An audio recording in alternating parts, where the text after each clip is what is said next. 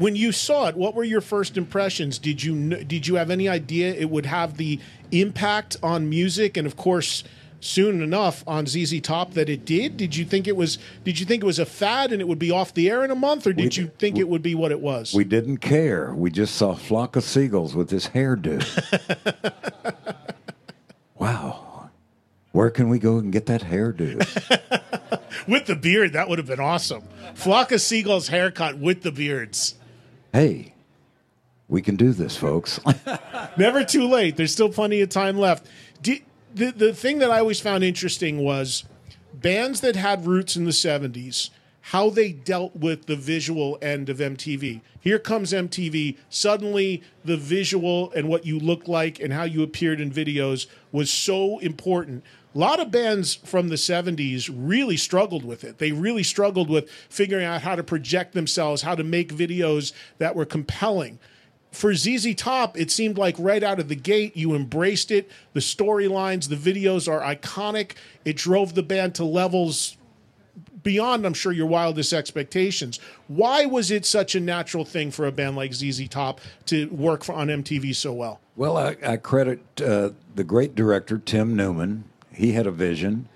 Uh, he had done some great things, and uh, we showed up on set, and he's shaking his head. Oh God, now what? so he decided to make ZZ Top kind of ghostly figures. We weren't really in the videos. We were kind of coming and going in and out of the videos, and uh, but it it added to that. Uh, earlier on, you were talking about this mystique. Uh, I credit Tim Newman for propelling that that sense of mystique. We weren't we were there, but we weren't really there. And of course, you were smart to know hey, let's put some pretty girls in there and let's put some cool looking cars in there because you would check all the boxes that everybody would keep their attention. And oh, yeah, they'd be hearing the great music of ZZ Top. Thank you, thank you. That was my idea.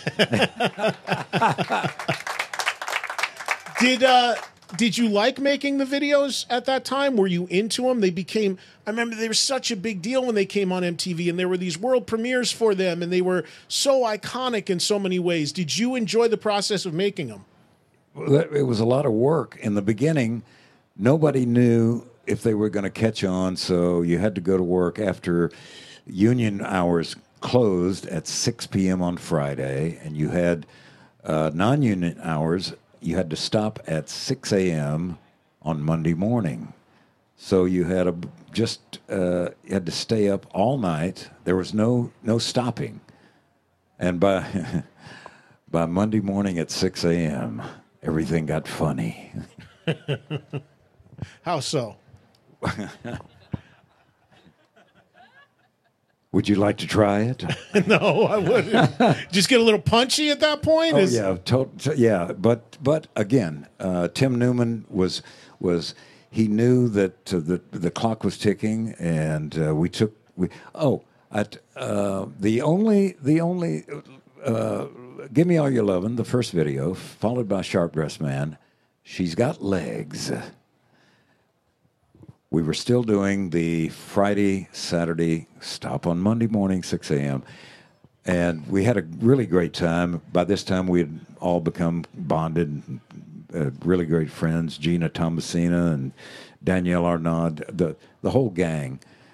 And uh, the, the film had been delivered uh, to, to the lab. This was on uh, Monday morning. And the guy said, Here's the new ZZ Top video and they put the big roll of film in the wrong tank and it trashed it. Oh. So we had to come back the next weekend. But by this time we were all friends and we all having a good time. So you actually did was it was it Give Me All Your Lovin' you actually did twice over? Legs. Legs. Yeah. You actually did the, the video same storyline was both videos? Well, you're you're talking about the 80s. Does anyone possibly admit to remembering the 80s? If you were there, you weren't really there. If you remember it, you weren't there, is I think what they say. Correct. So